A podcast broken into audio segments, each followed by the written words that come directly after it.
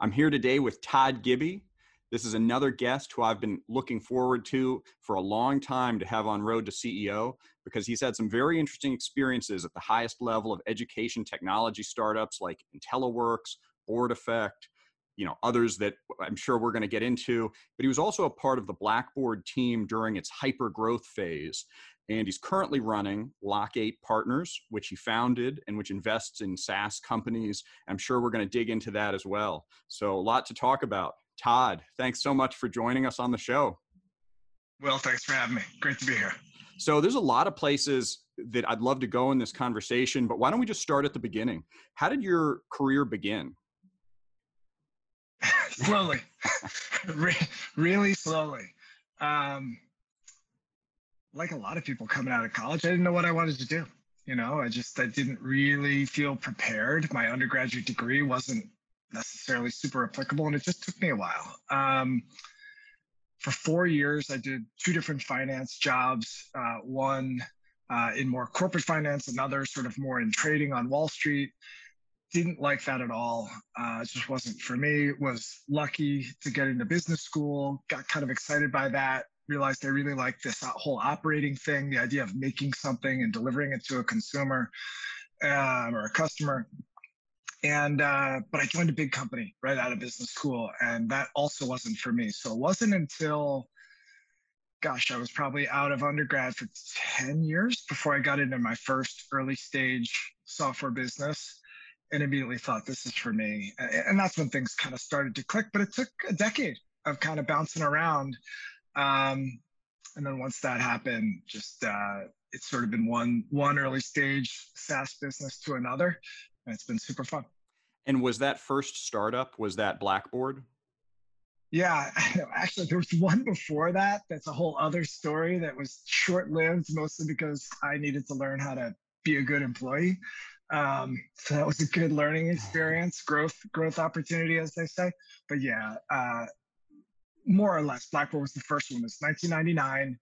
Um, I had met the founders. I had met Michael Chasen and Matt Patinsky, and uh, they could be very persuasive to come join the business. It was about thirty-five people at the time and about two million in, in recurring revenue. Wow. And uh, relative to where I had been, that actually seemed big. I now know that's really tiny. And relative to what it became, it was super tiny. So that was in nineteen ninety-nine. I stayed for seven years. And by the time I left, we had gone public. We were not quite two hundred million, two hundred million in A R R. Um, I think about a thousand people. It was, it was amazing. It was an awesome ride. So they about a hundred times the revenue. Exactly. That's pretty yeah. great. Yeah, I mean, that's, that's the type of story a lot of people hope to have when they're joining a startup, obviously. So I imagine that was a pretty uh, fortunate thing to be able to, to stay with a startup from, you know, the beginning to the I P O and beyond a little. Totally. I mean, I just feel so fortunate to have had that experience. I think it just, you know, the hyperspeed in terms of lessons learned and things to which you got exposed to, and, you know, at that time in that business, it was sort of a situation where however much responsibility you were willing to take on and, and prepared to handle, you were given it. And for me in that time, uh, particularly after having felt like I had not wasted, but kind of cast about for about a decade prior to that, I was ready. And um, it was amazing. And so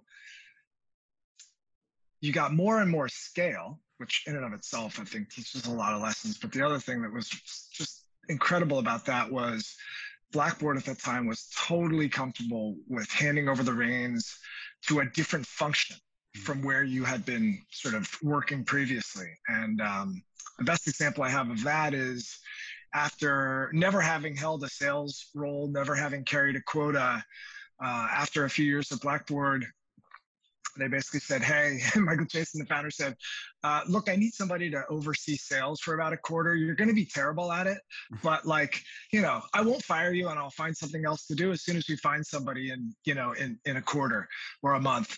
And um, I think that lasted like three and a half years. I was, I was running global sales during the time at which we went public and needed wow. to hit all our quarterly numbers. And um, if I remember correctly, we had gone from about seventy million in A R R to about one hundred thirty-five million in A R R while I was in that role, never having, you know, had that functional experience previously. So that again, just super grateful for that.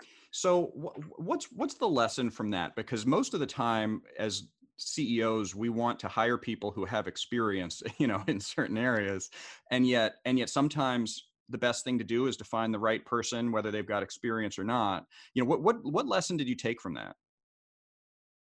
A lot of lessons, honestly, and it's certainly influenced everything I've done since then and our approach to hiring in Lock eight, which we'll certainly get to later, I believe. Um, I think the first one is want to really matters. Want to, you know, somebody, for me, the desire to do a, a function, to do a job is so much more important than someone having done it previously. Mm-hmm. Doesn't mean if they've done it previously that they don't want to, but you know, really, if that person yeah. has, you know, great executive function, great time management, a willingness to learn, humility, coachability, and handles themselves with intentionality about how they're going to go about it, and really, really wants to succeed, man, that's powerful. Yeah, that's a really good combination. You're setting yourself in a really good place.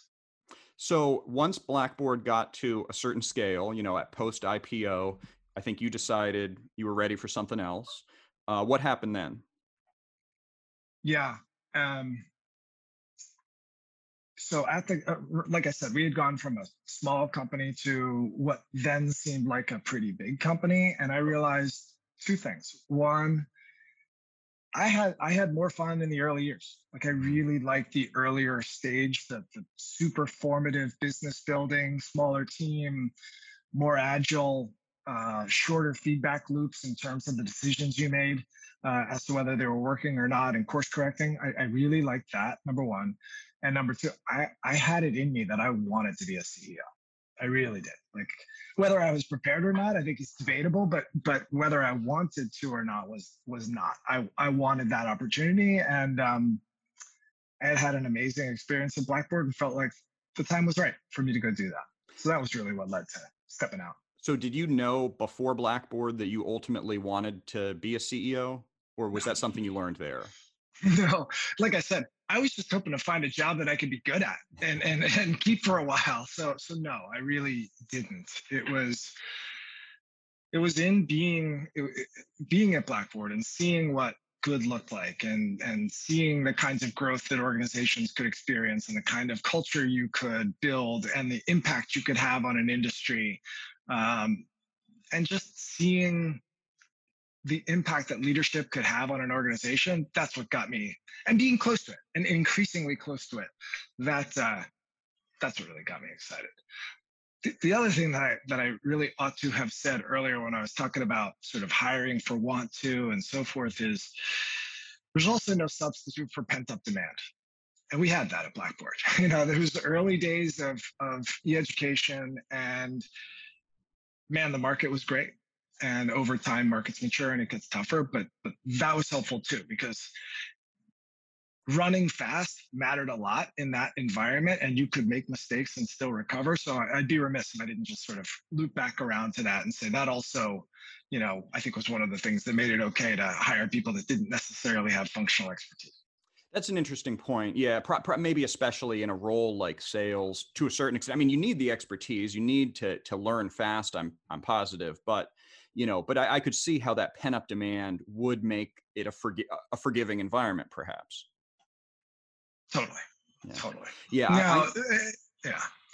One thing that I, I sort of breezed over, but I think it's worth going back to because I think it's applicable to a lot of different uh, skills, was this notion of handling oneself with intentionality. And and with that sales role, first off, I was super scared because I didn't know what I was stepping into and whether I was going to be any good at it. And that was really intimidating. But what I decided is I was like, okay, the things that are going to make this successful are, number one, we've got a good sales team. I need to figure out a way to minimize, eliminate the distractions for them. Give them comp plans at the very beginning of the period, make their commission statement super easy to read, provide them with the training, don't leave positions unfilled for a long time. Like just yeah. make the trains run on time was, was sort of like, do that, number one. Um, number two, executive selling matters. And I was, and I had been a general manager for a part of the business, so I kind of knew how all the pieces mm. fit together, and being able to go out and help people close the big deals was sort of like job two. Um, and then job three was getting a really tight handle on being able to predict accurately with confidence, um, and giving other people confidence what the, you know, what the ultimate performance was going to be, to have an accurate forecast and then, and then live up to that. If you could do those three things, I decided you're going to be able to stay in the job for a while. And, um, I'm not saying those were the three things, or there couldn't have been three other things. It did give me some pretty good sort of guardrails, uh, you know, to, to, to sort of keep me in, in lane. Yeah, I, I know for me, I at the first company that I I co-founded, I remember, you know, and I had no experience in business at the time. And, you know, I remember I, you from those days. You do. Alumni yeah. Phi. Alumni Phi. Yeah. That's right. Yeah, that's right. And you provided excellent advice and guidance that I'll always be grateful for. I know that, and I don't remember if you and I talked about this at the time, but I would hear and learn about product market fit and how much demand there should be for a new product. And it's one thing to, to know all that academically, and it's another thing to be a part of a company that has a product where there's intense demand for it. You know, you're not needing to make phone calls. You're not needing to, you know, to, to do as much with, with the, you know, with, with the lead nurture and the, the demand creation, because you've got a healthy amount of in, you know, of, of inbound inquiries. And, you know, that it was, it was really eye-opening for me to do my second company after that first one, where, you know, I think it, it, you know, you get a taste of what, what it's like to have that inbound, you know, lead generation just kind of happening. No doubt. No um, doubt. The hard, the hard times make you appreciate the good ones. They for sure do. Yeah, yeah. And and I, I have to say, I'm grateful for both, because you're right. You wouldn't appreciate it necessarily if you didn't understand that it's not always that way. So one thing we we haven't, we we maybe glossed over for a moment is, um, it, what was the role of mentors at Blackboard? You know, was that, did you get good guidance and help internally? Did you have people outside of Blackboard? You know, how, because you're having to learn at a, you know, uh, incredibly fast rate. H- how were you doing that? Yeah, there was so much learning. Um, so the answer is yes, there was lots of mentorship. Now, was there like a formal mentorship program? And, did, you know, was it sort of super easy to access? No, I, I think it was a fast moving place. Um, some would say with sharp elbows. And so you sort of needed to chart your path. Now, um, I was really fortunate to have a close working relationship with Michael Chasen, the C E O, um, a person with whom we are, we are very, very, very different. Um, and so I wouldn't describe our relationship as a mentor-mentee diff- relationship, but man, I learned a ton just watch, watching him operate, seeing how he processed things, how he made decisions. Like it was, it was just a tutorial every single day. That was one basket of, of sort of tutorial or, or, or mentorship and learning. There was a lot of peer-to-peer learning going on.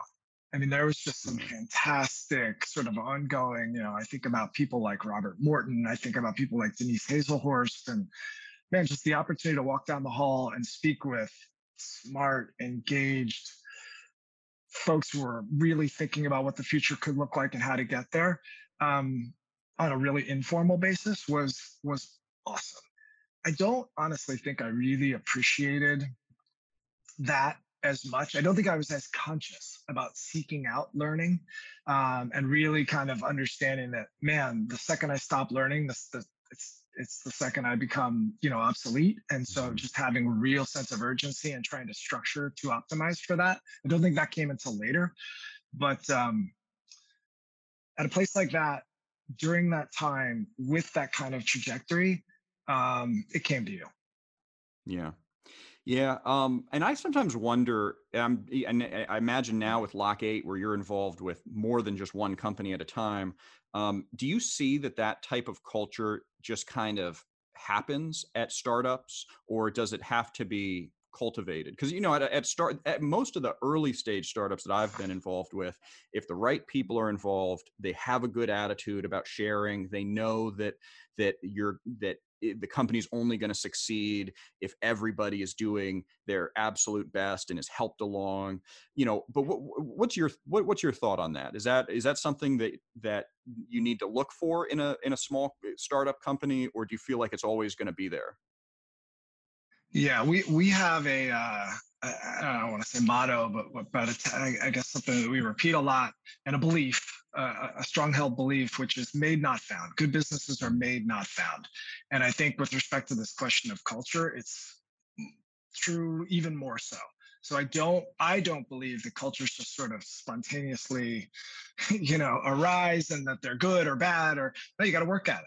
It's like any relationship or set of relationships, you really need to work at it. Um, and, and we do, you know, we do in the Lock eight businesses. Our thought is that the leadership team ultimately is going to set the tone for the culture. And our job as investors is to really support the C E O and the leadership in being intentional about doing that. Mm-hmm. And so what that ends up looking like tactically is we spend a lot of time in the first year of our ownership period, of our hold period, really focused on that. Um, answering what we call the existential questions. Who are we? What business are we with? Are we in? What's our brand promise? What are our guiding principles? What are our company values? And like really beating that up. There's a, there's a, um, a quote from Patrick Lencioni. Uh, I don't know if you know that author, but great, great author. Patrick Lencioni's written a bunch of really, really good books on this topic. And, and he's got a statement that's something like, if you're not willing to pay the price uh, to make hard decisions relating to your guiding principles, don't bother having them. Don't bother setting them up. And I, and I totally agree with that. Um, and, and so that's one of the ways that we say, okay, we're going to really take time to think about what the guiding principles are with each of these businesses, but then we're going to make hard decisions about them. Like, we're going to empower a group of people in every business that every quarter they're going to actually go do an audit and say, like, are we living up to these guiding principles? How are we supporting? How are we undermining? And we look at across baskets. We say, like, okay, from the policy perspective, yes, no, maybe what's working, what's not. From an incentive perspective, communication norm, physical space, less important now, but physical space, work environment, you know, all of those. So that's a yeah. way that we try to support that. And then, you know, I don't want to get too long-winded here, but just to put a placeholder, and maybe we'll come back to it, is then we have a whole lot of work that we do to support those C E Os so that they can have the, the white space and the ability to, to really focus on empowering their teams so that they can run. So, so, so they can run. Again, yeah, we have I, sort of a saying that's like, let them run, let them run, let people run. And, and that takes work. I would definitely like to come back to that. And, and before we move on though, um, when you say that you empower in a, a group to do an audit, is that an internal group at the company itself? Yeah, yes, it is. And, and let me be really, sure. Uh, uh, uh, forthright and say, in some companies, it's more formal than in other companies. Yeah. Um, but in companies where I was the C E O, we would specifically set up a group. Uh, often we called it like a culture committee. We'd be like, for people who are interested in this, you can sign up, you can participate in this. And we'd actually ask them, we try to do it quarterly, but you know, life gets in the way, but you do yeah. it periodically where you're like, hey, these are our guiding principles. Can you just do do a look around, and and if there's things that that we're doing that we should stop, or not doing that we should start, or things that we are doing and doing well and we should continue, like, please identify those. And that's actually the exercise that they go do. They then make recommendations typically to the leadership team, and that's really where the opportunities are for for you to live and, and live your values and stand up to them and, and demonstrate, you know, or and sometimes not. Sometimes the things are just too too big of a reach in that moment, but to try to work toward them. Um, you know, silly example, but we had some company values uh, at Board Effect where it was it was really about like creating a great place to work and and you know sort of work-life balance and being healthy. And um, the people on the support desk were using handheld phones. They were literally like holding their phones like like this all day. They had giant cricks in their neck, and it was like, hey, we went and spent four hundred bucks on, you know, on, on really nice headsets, and people's minds were blown. And they were like, wow, you're, okay, we're really actually serious about this stuff. Doesn't take much. Yeah. Yeah. I, I think that's great. I, and I, I'm curious if that is, um, I, I feel like it's somewhat uncommon for, for SaaS companies to really make that kind of an effort in, in culture. And, you know, because the focus, of course, is the product in so many ways. I mean, the product is, is so, I mean, that's, it's everything. Um, and I, you know, I, so I, I, I sometimes wonder if, if uh, product-oriented companies do that less than service-oriented companies, but you know, I, I don't know. I don't either. I, I don't either. Great, I think it's great whoever does it, frankly, because I, I mean, I think, you know, I mean, it, to me, it, it, to, well, to me, I think a services company, like, like my company's a services business, you know, it's an ad agency, you know, the people are the product. If people, if the people aren't happy, then the company falls apart. Uh, so from my perspective, it's a huge mistake on the services side to ignore it, uh, to ignore culture and to, to ignore the people in that sense. The, on the, on the product side, I think it's equally important, but it can sometimes, sometimes maybe get ignored more easily. It's a great point. And I don't know, it'd be interesting to try to get more than anecdotal evidence yeah. on that point. Um, what I can say, and again, anecdotally, what I feel like I've observed over time is it's a question of how much intentionality you have about culture. And what I mean is, historically, we talked about the Blackboard days. And at that time, it, it, particularly prior to two thousand one, um, what culture meant was fun. What culture meant was sort of having a cool office. It meant having good parties. It meant, you know, it, yeah. swag. It meant, it meant a lot of things that I think we've sort of moved beyond. And I'm not saying those things don't still have some influence, but I think it's a lot more now about creating an environment for people to be successful, providing them with the opportunity to advance their skills and setting them free if they want to move on and go, go on to other opportunities, and to sort of really, it's, it's, it's not about beanbags and foosball at mm-hmm. all. And I think where, where you can run into trouble, whether it's that assumption or other assumptions, making assumptions about what really matters to people versus really trying to sort of inspect it and adapt accordingly. Yeah. So let's turn back to uh, your your post-Blackboard experience. So you you had your first experience as C E O after in the days after Blackboard. How did that opportunity come about?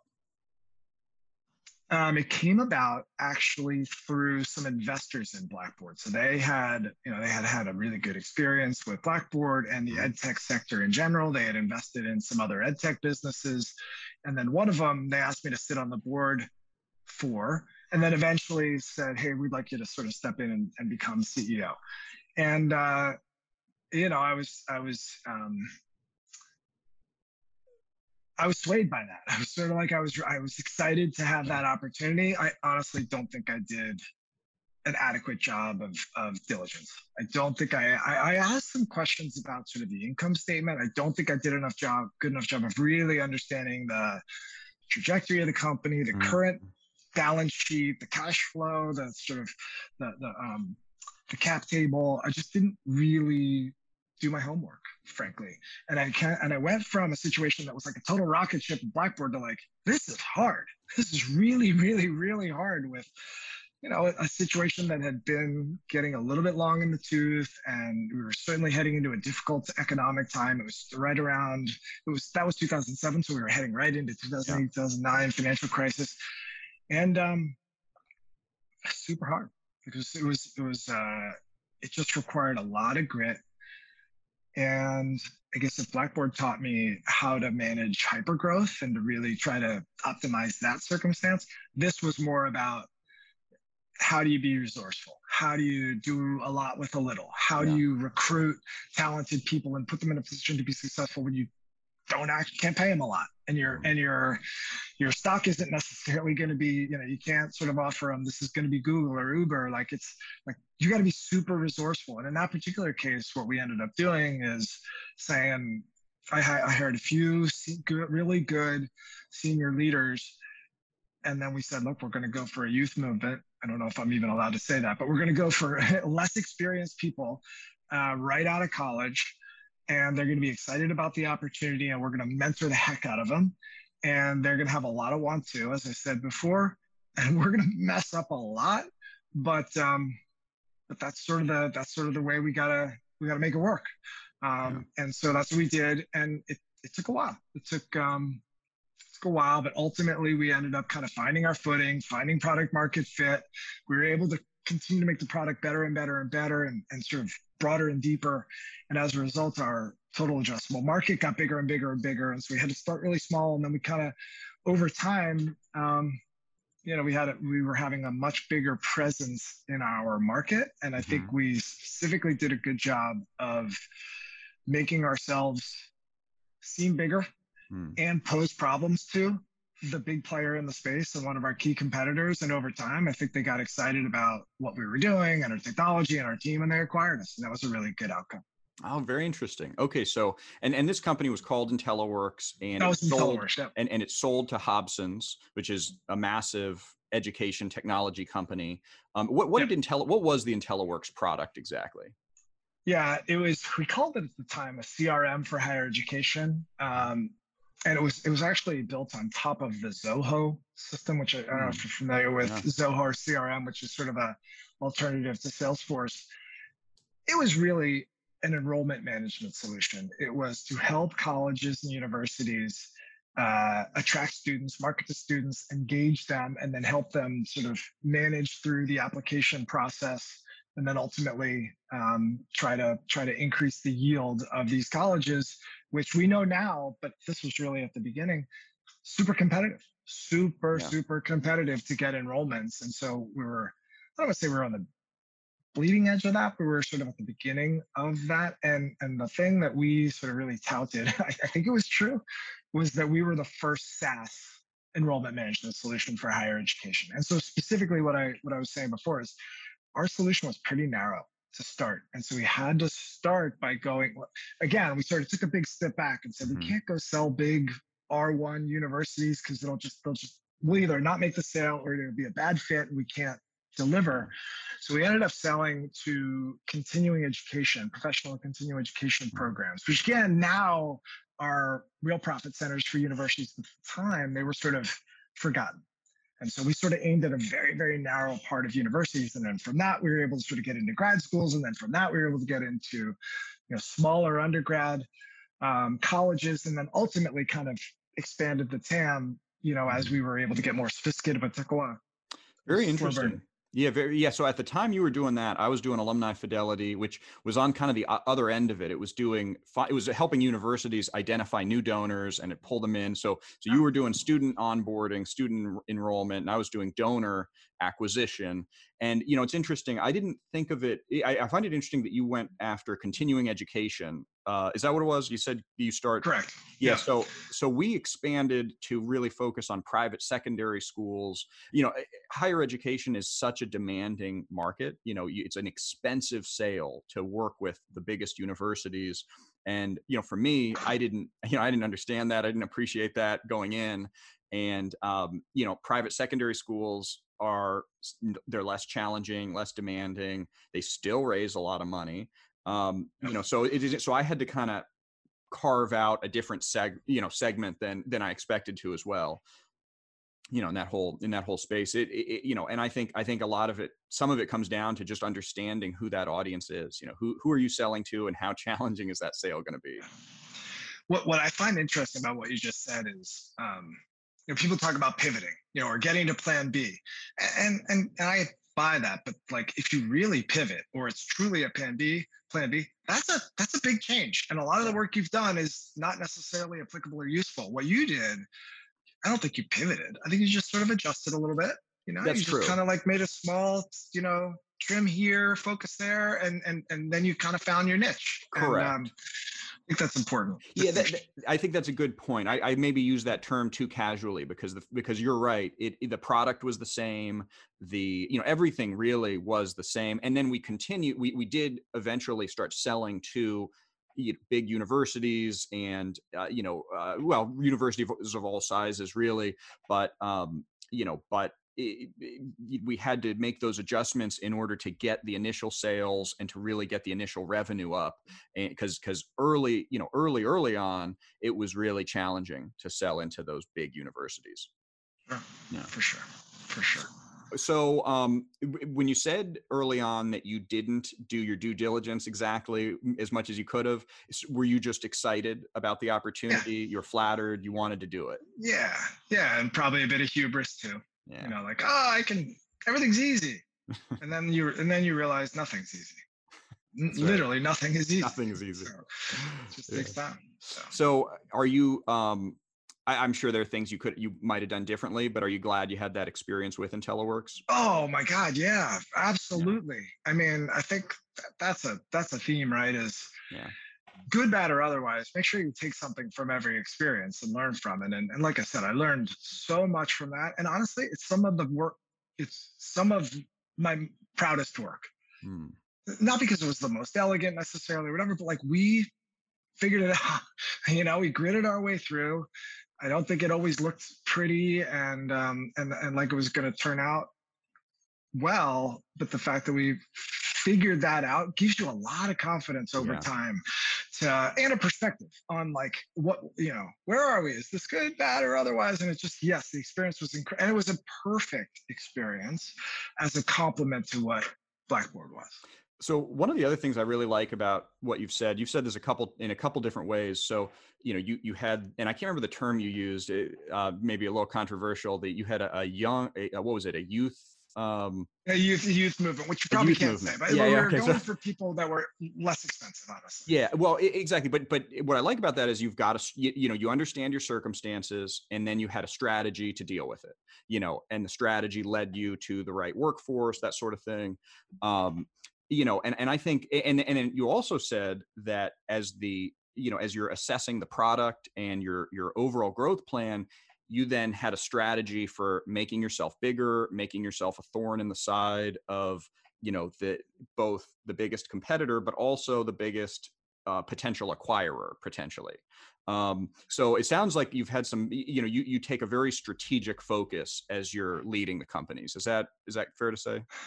I mean, the term I often use is just intention, like yeah. just okay. a, a strategic, maybe, maybe not, but just like whatever you do, have a reason. Yeah. And and because the, there's too few resources, not enough time, infinite possibilities. And I've just learned, particularly in IntelliWorks, I just learned like you gotta have a reason for everything you do. Yeah. And and that that's hard in fast moving in fast moving industries. So whether or not that's strategic, I think we can debate, but but I think really just having a a purpose and an intention helps a lot. So a lot of people are very intrigued by acquisitions and how you go about getting a company positioned for an acquisition. Uh, obviously, you've been through that multiple times. Can you talk about the Hobson's acquisition, how that kind of came about? Yeah, well, I, I think I mentioned before, we, ju- we just started competing well. I think, it was, I think three things happened. One, we started competing well. And I think that sort of got us on the radar screens of a few different players. And, and you know, I think that was step one.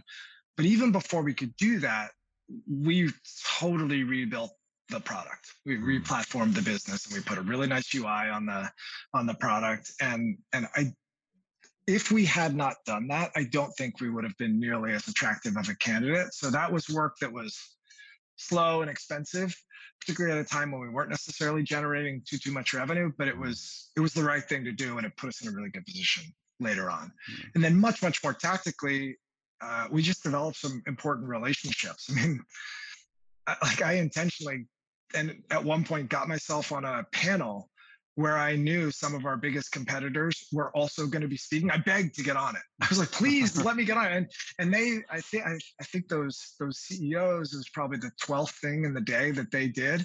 It was the single thing that day that I did. I mean, I was so over prepped for that panel because it was really important, I felt, to position us as a thought leader and yeah. having a really tight grip on our business. And, and so that's just tactical sort of, you know, transaction management or, or you know, demand creation. Um, but we wouldn't have been able to do that if we hadn't done the hard work previously of really building the product yeah. and then becoming more competitive. Yeah, yeah. So, so Hobson's acquired IntelliWorks. You joined IntelliWorks for, or I'm sorry, you joined Hobson's for a little while. I think you were president of their higher ed division. Um, yep. How how was that? It was awesome.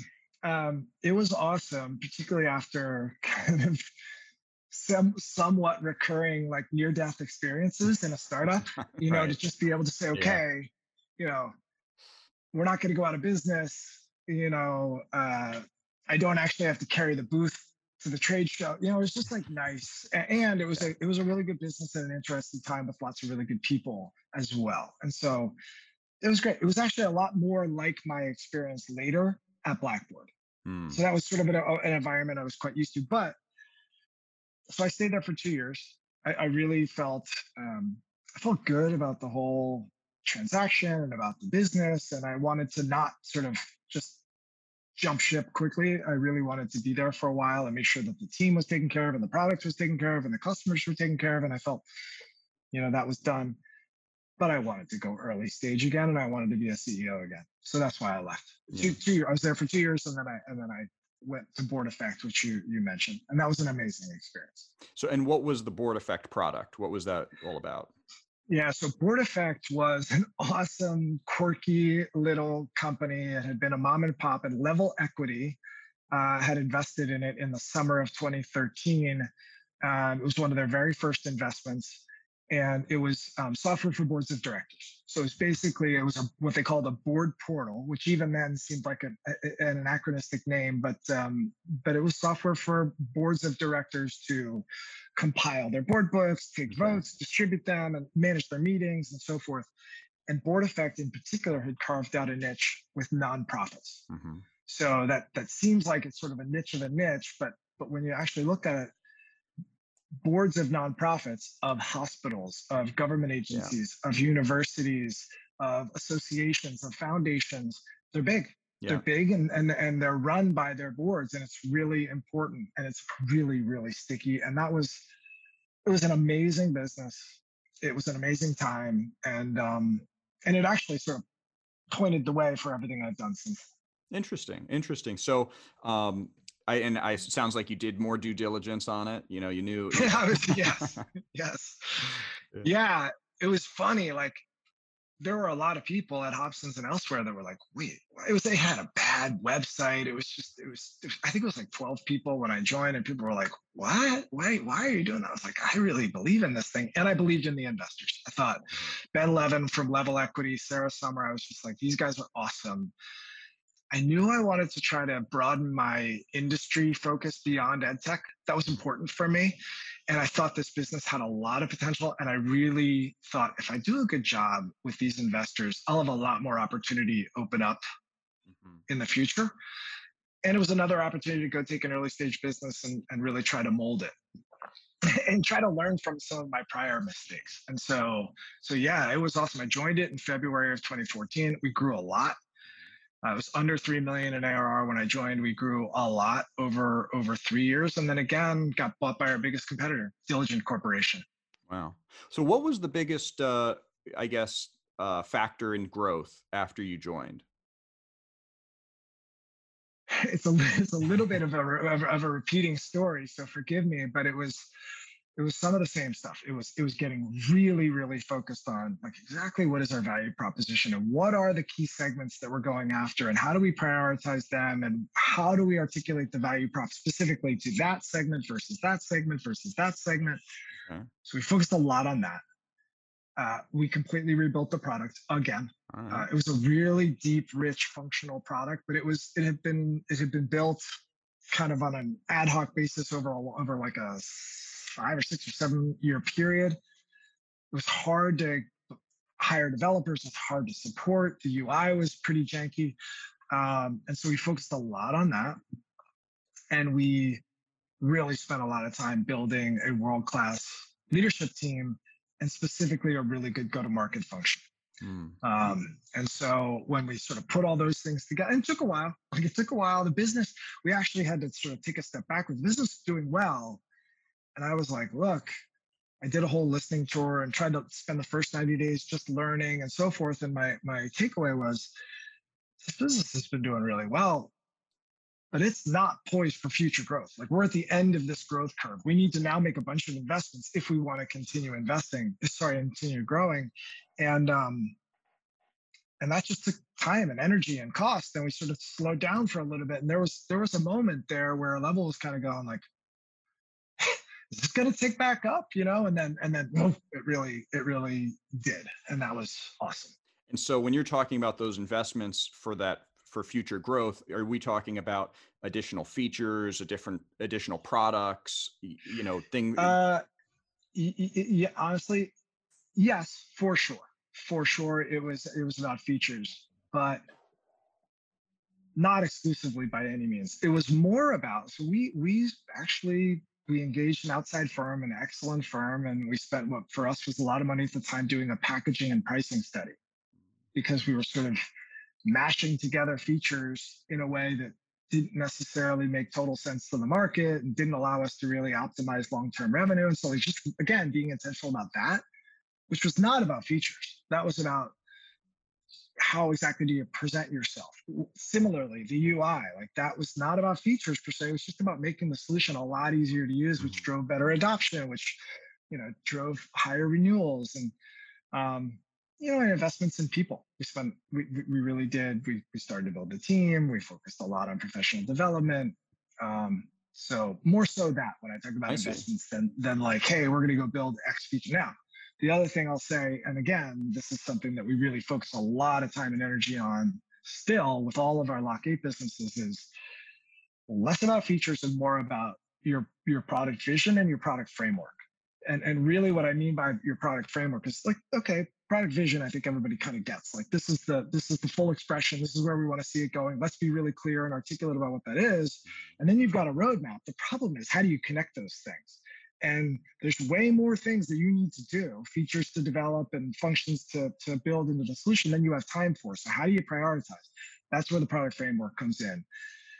It's basically the Rosetta Stone. It's your translation layer that allows you to say, this is how we think about the product. This is how our customers work. And if they work this way, that will allow us to do a much more dispassionate, rational job of figuring out what's going to matter most to them and satisfy their needs, and help us like not get into shouting matches over what features we should develop, and like really yeah. building out that product framework. And then sort of the roadmaps and the features start kind of take care of themselves. Very interesting. Now, you made a comment that I want to I want to uh, jump on. You said that your experience here at Board Effect it paved the way for a lot of what you've done since. And I think I've got an idea of what you meant, but why, why don't you talk to that? What, what what does that mean exactly? Well, I would, I would say it in in, in a few ways. Um, one is I mentioned Level Equity, and I've been working with them ever since. So that mm-hmm. that's a relationship that has carried on, and so I think that's that's true. The other is just, you know, I've talked about some frameworks and some intentionality and so forth. And a lot of that was what we did at Board Effect. And it really helped us take a business that was kind of subscale and really help it scale in a way that wasn't hair on fire, helter skelter. And those are the same types of frameworks that we try to use with each one of our portfolio companies in Lock eight, because we've just seen that it works. Now, I'm not using the term playbook. You probably hear the term playbook a lot. I don't like that term. That makes it sort of seem like color by numbers. It makes it seem right. really rote. It's not. It's it's the world is too complex. Every one of these businesses is is really, really um, sophisticated and, and, and complicated. And so I don't believe in, in, in a playbook, but what I do believe in is there's a core set of disciplines that commonly SaaS businesses need to be good at, and you need to develop that D N A in each of these businesses. And that's really what I'm trying to trying to emphasize here. Okay, so you kind of started refining those ideas and that framework, and you know you you really did a lot of that refining while you were at Board Effect, and that has carried over now to what you're doing at Lock eight. Completely so. And and so just to fast forward a little bit, um, we exited Uh, Board Effect. They didn't need another C E O at the, at the acquirer. And so I was mm. told that I was welcome to sort of head off, which was awesome. Um, and Level approached me to help them with another one of their businesses, which for various reasons, I was like, you know what, I'd love to help, but I, I don't really want to become your full-time C E O. And that's where this really took root, because What what we did there was we said, okay, let's identify who the C E O is going to be. It actually ended up being a gentleman named Doug Field, who was the C F O. Um, and I was like, look, we'll go in and we'll try to really do a strategic reset of the business, and we'll focus on all where we need to prioritize. And I will work directly with the leadership team and with that person in particular. And then over time, I'll sort of, you know, step step away. And that's exactly what happened. And and it was that experience where we did so many of the same things at Board Effect, but where I was thinking about it, not from a perspective of I'm going to be leading this business forever, but rather, you know, can we engage in a, in a lighter touch way and really empower an executive to go execute, you know, what what we agree via our, our collective efforts and collective analysis.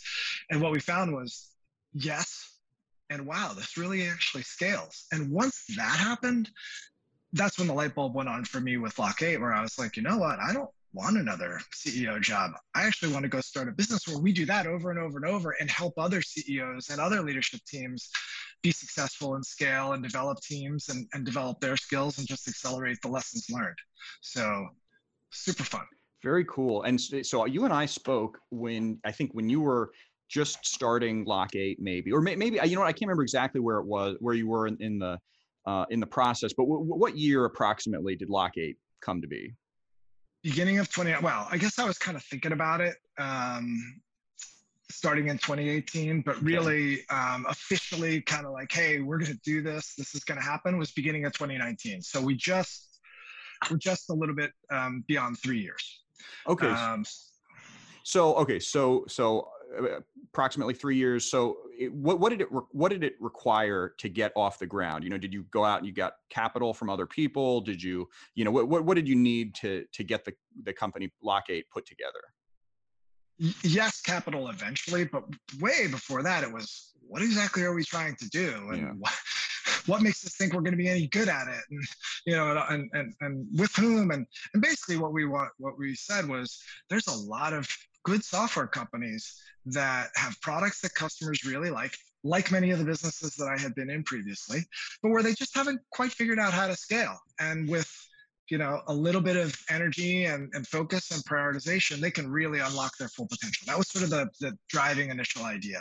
And so the thought was, let's go find a business that that meets a bunch of these criteria. So we had to get really clear on what criteria were we looking for. And for us, the big thing was, we're willing to make a lot of concessions in a lot of areas, but like gross dollar retention, we want that to be really high. We want this to be a sticky product mm-hmm. because when you have that, you have real nice margin for safety. You can try a lot of things and you know you're not going to be sort of, you know, in a, in a death spiral.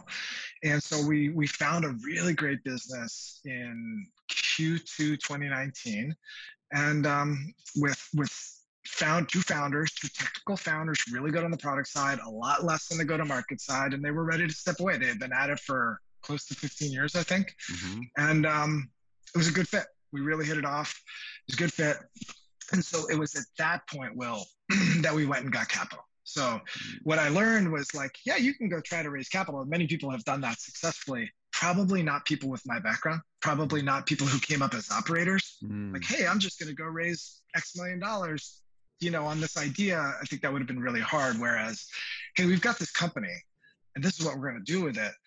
Uh, that actually ended up making um, raising capital easier, and the relationships that I mentioned. So Level Equity was super supportive. Radian Capital, with whom I had developed a really strong working relationship, was, was really uh, supportive, as well as uh, Accolade Partners, which is a fund of funds that had invested in each of those businesses, each of Level and Radian.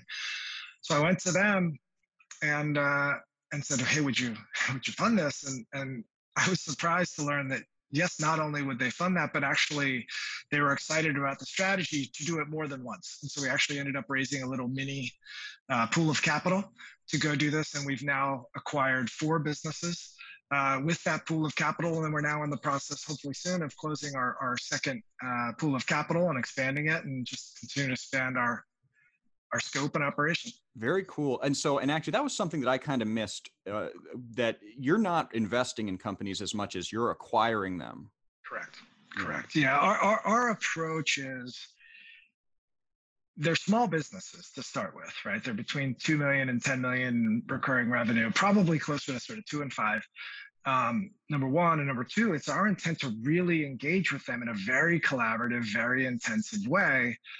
And therefore, in order to make that work, like owning five, ten, fifteen, twenty percent makes no sense. Like it does, the economics don't work. And you also don't have the sort of mandate, I suppose, or the permission right. to the license to really make the kind of changes that we would want to make. So very quickly we realized, no, these are, these are control deals. These are majority deals, as they call them. These are acquisitions, as you said. Now, what we often found, find is the founders are, they're sort of ready to step aside in many cases. And, and, and we always bring in a new, new uh, leader, a new C E O, and we can talk about that as well. Mm-hmm. Um, but um, but they're often still excited about the business. And so one of the things that we do is we say, look, we're going to be a really good home for your business. We're going to invest in the co- customers and the product and, and so forth. We're, we're not doing financial engineering. We're investing in this to grow. Um, but we also let them roll their equity. So if they're like, hey, I'd like mm-hmm. to retain a portion of it because I'm excited about what you're going to do with it and think that it will be worth more later, we're we're happy to let them do that. And I think that's a good, that tends to resonate. Yeah, I'm sure it would. I think that's, you know, keeping that kind of a stakeholder involved is, you know, I think if if if it's an option, I think that sounds like it would be a huge value add probably. Hope so. I, yeah. I, th- I think I think so. I think yeah. So. so um so when so you're in a position then where you're picking C E Os on a regular basis. So what, what do you look for as your, I mean, you've already described quite a bit, but, but what, what's your process rather when you're thinking about getting, a, bringing on a new C E O? Yeah. So landing all these planes at once is hard. Let me say the timing is hard. Like you find a business that you're excited about. They like you, like we're going to close this. And then you want to move quickly to get that done. To then have the right person ready to step in is like just the timing can be difficult. And what it means, Will, is you really want to be building a bench. We really want to be, we want to have a roster of people that are excited about this model, this opportunity. And we've developed these relationships so that we're not starting from afresh. You know, hey, we just found a business. Like, let's spin up a recruit. Now, we do actually have a great recruiter with whom we work. Um, and we do do that as well. But, um, But really, we try to have these relationships in place. And by the way, just as an aside, two of our C E Os are actually people that we recruited, one right out of college, one from early uh, early career at IntelliWorks. So what we talked about way, yeah. way back when. So, you know, this the world is small and life yeah, is long. But um, anyway, so so that's our process. We're pretty intensive. We have the person meet with lots of folks, lots of the different stakeholders, our investors, our team, the team of the business itself, the founders. Like we just think it's really important for everybody to sort of say, is this a good fit? We give those pers- that person access to our existing C E Os so they can find out what it's like, you know, to be a, to be a Lock eight C E O. Mm-hmm. Um, we do, we do extensive reference calls. One of the other things we do is we, we, We do do diagnostics, and I've written blog posts about this. We actually have our C E Os take these diagnostics with psychologists and, and do sort of an intensive battery of these assessments, not to aid in the selection, but rather post-selection, so that the it can be a real developmental learning experience. So that right out of the gate, everybody's understanding of like, here are the real strengths, here are maybe the areas of weaknesses, how can we work together to yeah. make sure we've got, you know, all the processes, systems, and people in place to to try to put us in the best, put that person and us in general in the in the best position to succeed. And then finally, um, we create a Y P O-esque forum. I don't know if you're familiar with that idea, but a very, very tight-knit um, cohort of of C E Os among our C E Os. And they manage this relationship among themselves, and we are out of it. We don't like they're not a, they tell us nothing. They're not allowed to tell us anything. We don't want to know anything. We want them to help one another and have that be a safe space for them wow. to really do peer-to-peer learning. Very interesting. And yeah. Ort's great. Yeah, very, very interesting. Now, so one of the um, challenges sometimes with the traditional venture capital model is there's there are these timelines of the fu- you know the funds are on a timeline, so they want to get investments that are going to mature at a certain point. And I mean, obviously, everyone's going to want their investment to mature, but but sometimes the the timeline can be a little arbitrary, or at least that's what the the feeling is. What's your timeline when you're making an investment or an yeah. acquisition, really? Yeah, you, you, you kind of need to have a timeline just so that people have an understanding of what are you trying yeah. to do. Sure. You know, if you're kind of like, oh, we take it, we just do whatever. It's like that's not really super confidence inspiring. Yeah. So we do have a, a hold period, a stated hold period, which is five years per company. That's our, and we have a very sort of not rigid at all, but like a a a, a um, clear idea of like this is what we think should happen over the course of that you know in, right. in each year. Um, number one, it's obsolete the moment you set it in place. Like you know, we're like off schedule out of the gate, so let's just yeah. be clear about that. I think the thing that's a little bit different about what we do is, number one, we're, we're not in a hurry. And, and I think the reason is because we're not sort of going in with the venture model that you talked about, which right. is like, hey, we're going to pay some crazy valuation with an expectation of hyper growth. And if we don't achieve that, it's going to be a big problem. And we're going to spend toward that growth. And if it doesn't happen, we're burning. And we don't do that. So we just have more time yeah. to try to, in a very deliberate manner, understand the market and the opportunity. And so we really try to take the first year to understand the core offering and the market and make sure that we're articulating in a way that resonates before we really start investing a ton in demand generation and marketing and so forth. And we also take that first year to try to build out the leadership team. It yeah. takes a year, it takes more, it takes eighteen months to really build out a leadership team. It's amazing how much, I mean, how much time and care it takes to do something like that. But I, I mean, I, I have no trouble believing that at all. I mean, I think to, to do it right, it is going to take a long time. Yeah, groups just, I mean, the old saying goes, they need to, what is it? They need to, um, groups need to form, storm, norm, perform. perform. Like it just takes a while to go through that that process. Yeah. Yeah, no, that that's right. I mean, for, for me, I, one of the things that really excites me is building high performance teams. So I think about that model you just went through a lot. And, you know, every time a new team member joins, you basically start over and you're, you've, you're going to go through storming again, you know, you, you know, and uh, it's going to be a, a process to get to the, to the performance phase. For sure. So, um, so you, I'm sorry, go ahead. You know, I, well, I, I was just going to say, so, um, and I'm not sure if this is something you, you are prepared to, to talk about, but what is the return you're hoping to get off of when you're, as you're, as you're acquiring a company? Are you, is that something that's the same generally, you know, you've got a general idea, or, or are you flexible in terms of what, whatever the opportunity is, you know, available? As, as great a possible return as we can. yeah. And yeah. It's a little bit t- tough to talk about numbers. I mean, really what we're hoping to do is, first of all, build good businesses that are just stable, profitable, and have an ability to just sustain growth. This is not like a, hey, like pump it up and, you know, yeah. get rid of it. And so, so I, I should just really talk about that's, that's, and we feel like if you do that, particularly as we enter into a little bit less frothy market than we have been in, we think that's really the key toward driving good returns. Yeah. The other thing is we hope and we believe that with the approach that I just described and our real focus on operations, that we are de-risking these business. And so what I will say is, you know, that the typical venture model or the prototypical venture model is, hey, if you have some home run, you have a home run or two, like it doesn't matter if you have some zeros, yeah. doesn't matter if you have a bunch of strikeouts, because the math all works. To which I always say, like, I guess it works in the macro, but it doesn't work for the people who are in the company, you know, operators yeah. in the companies that struck out. Like that's not great. And our goal is never, never. Yeah. Have that happen. Just and so yeah, so far so good. Yeah, yeah.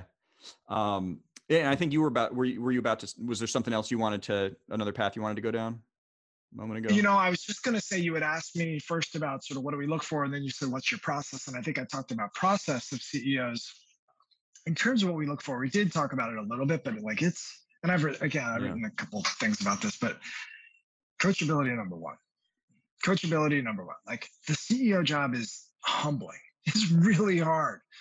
Um, and no role that you have really prepares you for it. Maybe general manager, kind of, sort of, you have P and L experience, but like no, no role does. So you, you gotta be in a learning mindset and, a, and, you know, committed to that coming in. So coachability, humility, I just think is like the thing, number one.